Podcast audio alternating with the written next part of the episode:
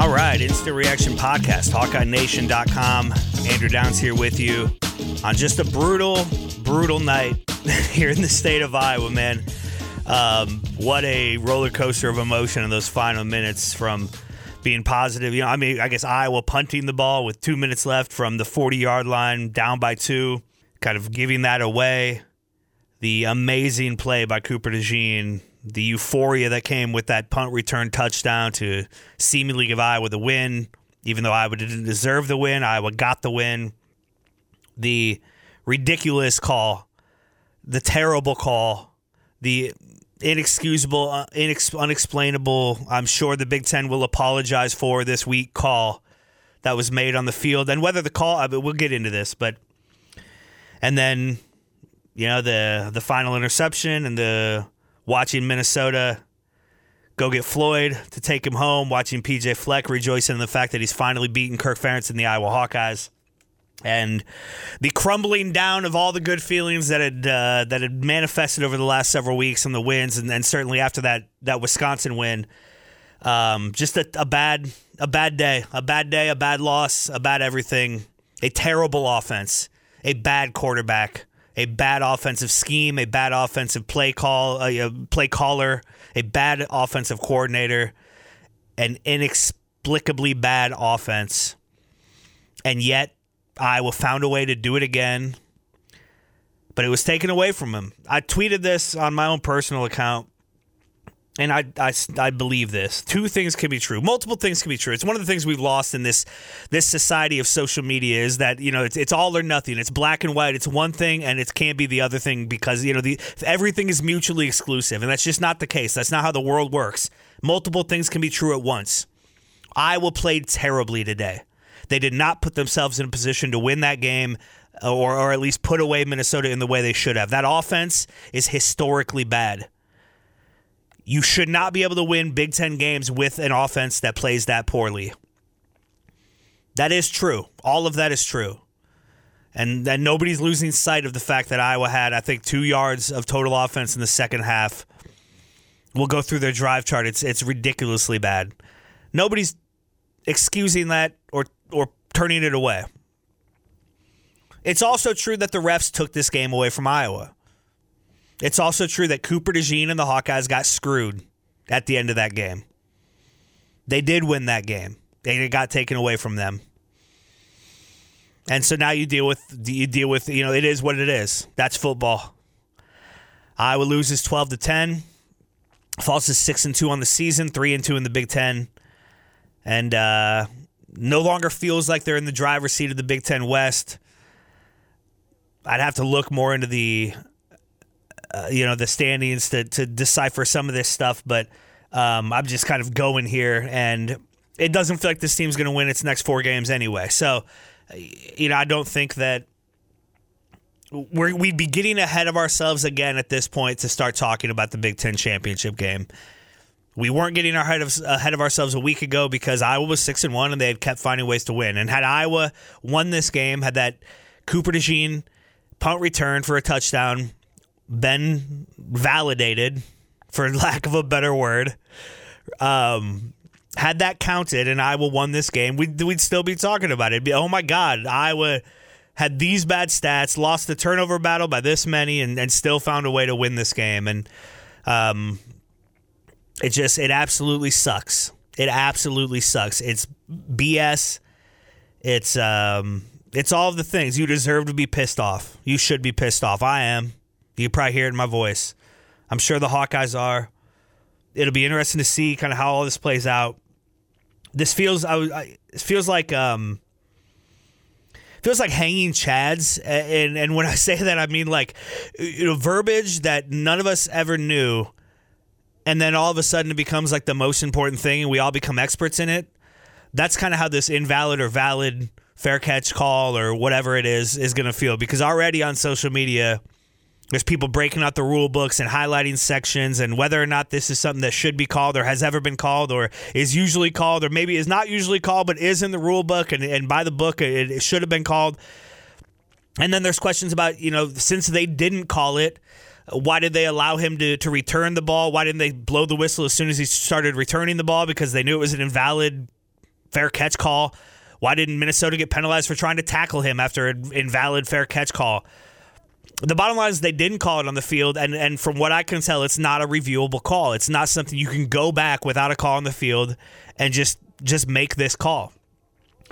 But again, this will all be this, that that'll all be debated and, and worked out and you know sliced up and whatever for the next several days or you know maybe even a couple of weeks.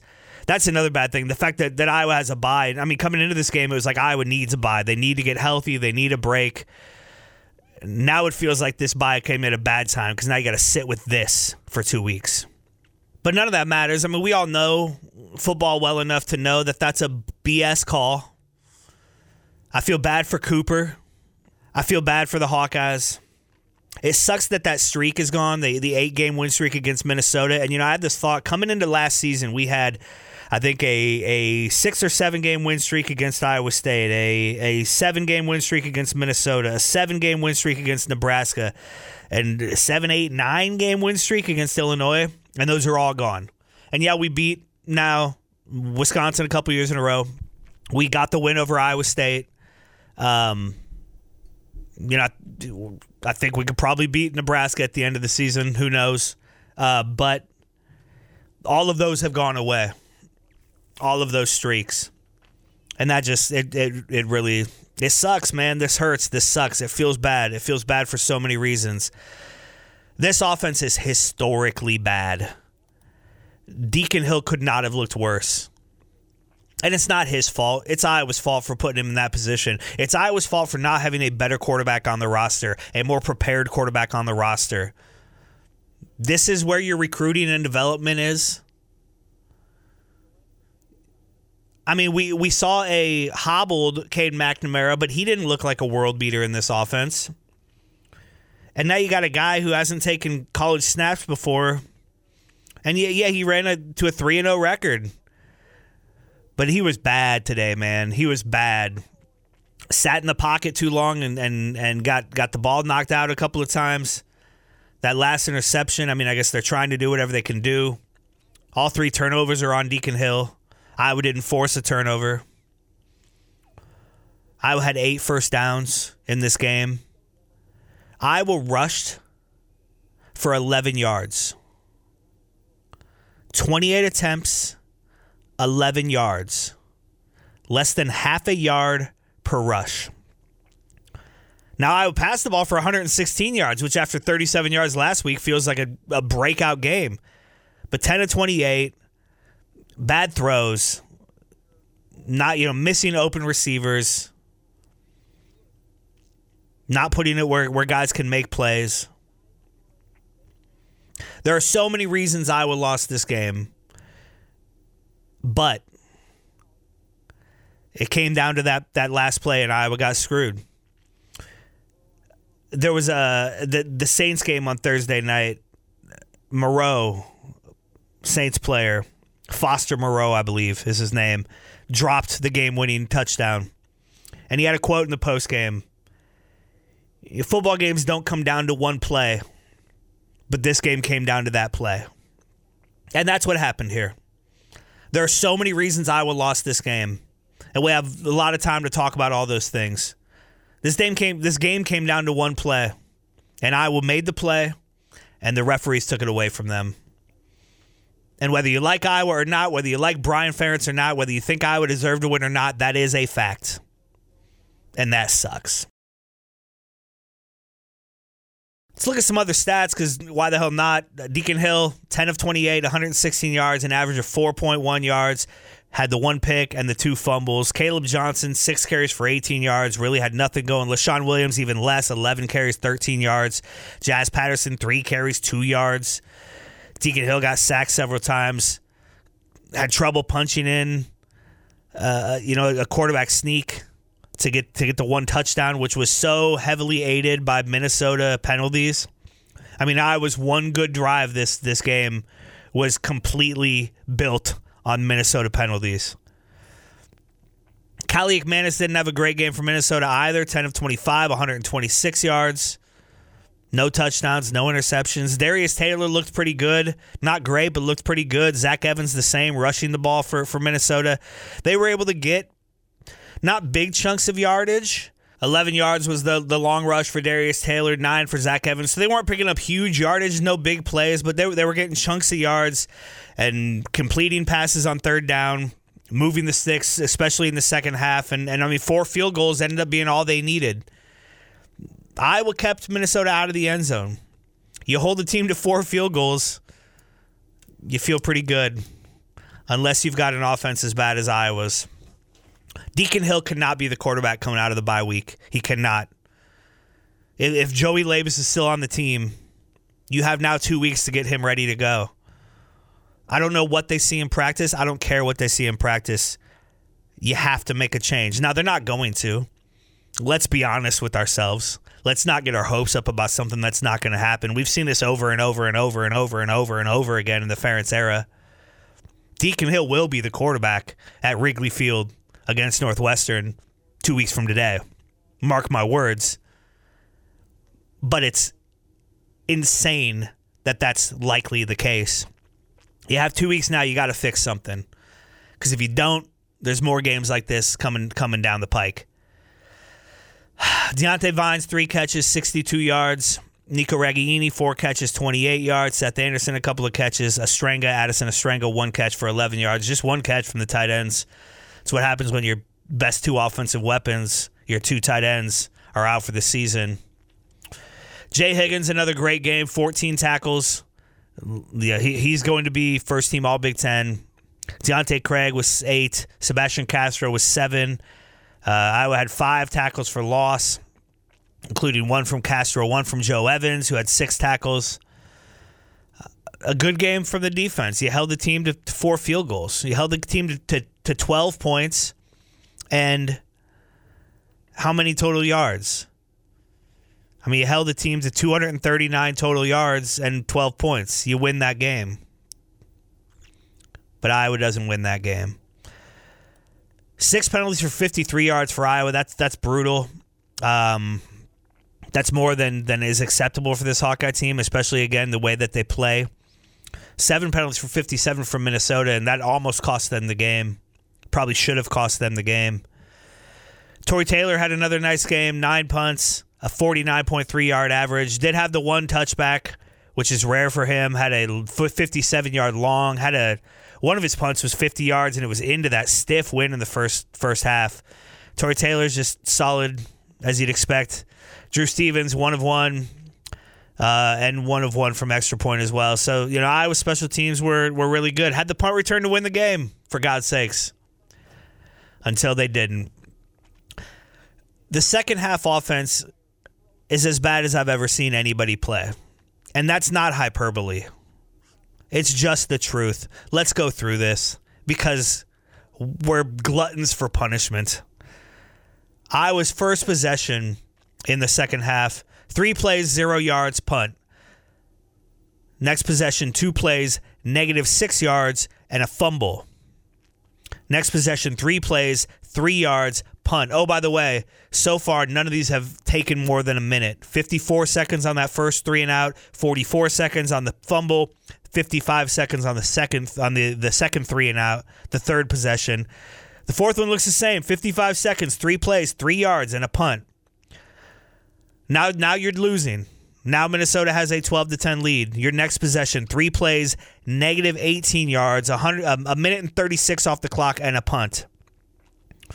The next possession, seven plays, 27 yards, two and a half minutes off the clock. You get to the 40 with two minutes left, down by two, and you punt. And the third possession, which shouldn't have happened but did, three plays, negative seven yards, 21 seconds, ends in an interception, ends the game the pig goes north. It's incredible how bad this loss was. All of the fun from a week ago, all of the laughing in the face of the national media who couldn't get their heads around how Iowa could run to 6 and 1 into the AP poll with as bad of an offense as they have, with the numbers that they were putting up offensively. All of that was built on pillars of sand, and we knew it. We knew as soon as they lost the game, it was going to feel like this again. The conversation was going to turn again to the future of this program, the state of this program, under Kirk Ferentz and his decision making with his son and this offense. We knew that, and that's where we are. And so it's it's compiled, right? It's it's exponentially worse than it would have been had you just gotten screwed by the refs to lose to Minnesota 12 to 10. Cuz it all falls apart now. The only thing holding this up was the fact that Iowa doesn't lose. And as long as they don't lose, it's okay. But as soon as they lose, none of it's okay. Now you have a bye week, and again, you must make a change in the bye week. They will not fire Brian Ferentz. They will not make a change at offensive coordinator. The only change that can be made is at quarterback, and it has to be made. It won't be made, but it has to be made. You go to Wrigley Field on November 4th, play Northwestern. You come back home on the 11th to play Rutgers. You come back home the week after that and play Illinois, an Illinois team that blew a game against uh, Wisconsin today. And then on Black Friday, you go to Nebraska. You can lose all these games. You could win all these games. You could split these games. I mean, other than going 4 0 and going to the Big Ten championship game and showing in somehow that you can compete in that game, which probably won't feature Penn State after a loss to uh, Ohio State today short of 4 0 and a 10 and 2 regular season, this is how it's going to feel. And you would go back to the podcast I did after the loss to Penn State. Big decisions need to be made at the end of this season. And it's above my pay grade to make those decisions. It's above your pay grade to make those decisions. Unfortunately, our opinion doesn't matter a lot in that decision, in those decisions. But Brian Ferentz cannot be the offensive coordinator. You could score 50 points in the next four games combined. I mean, not combined.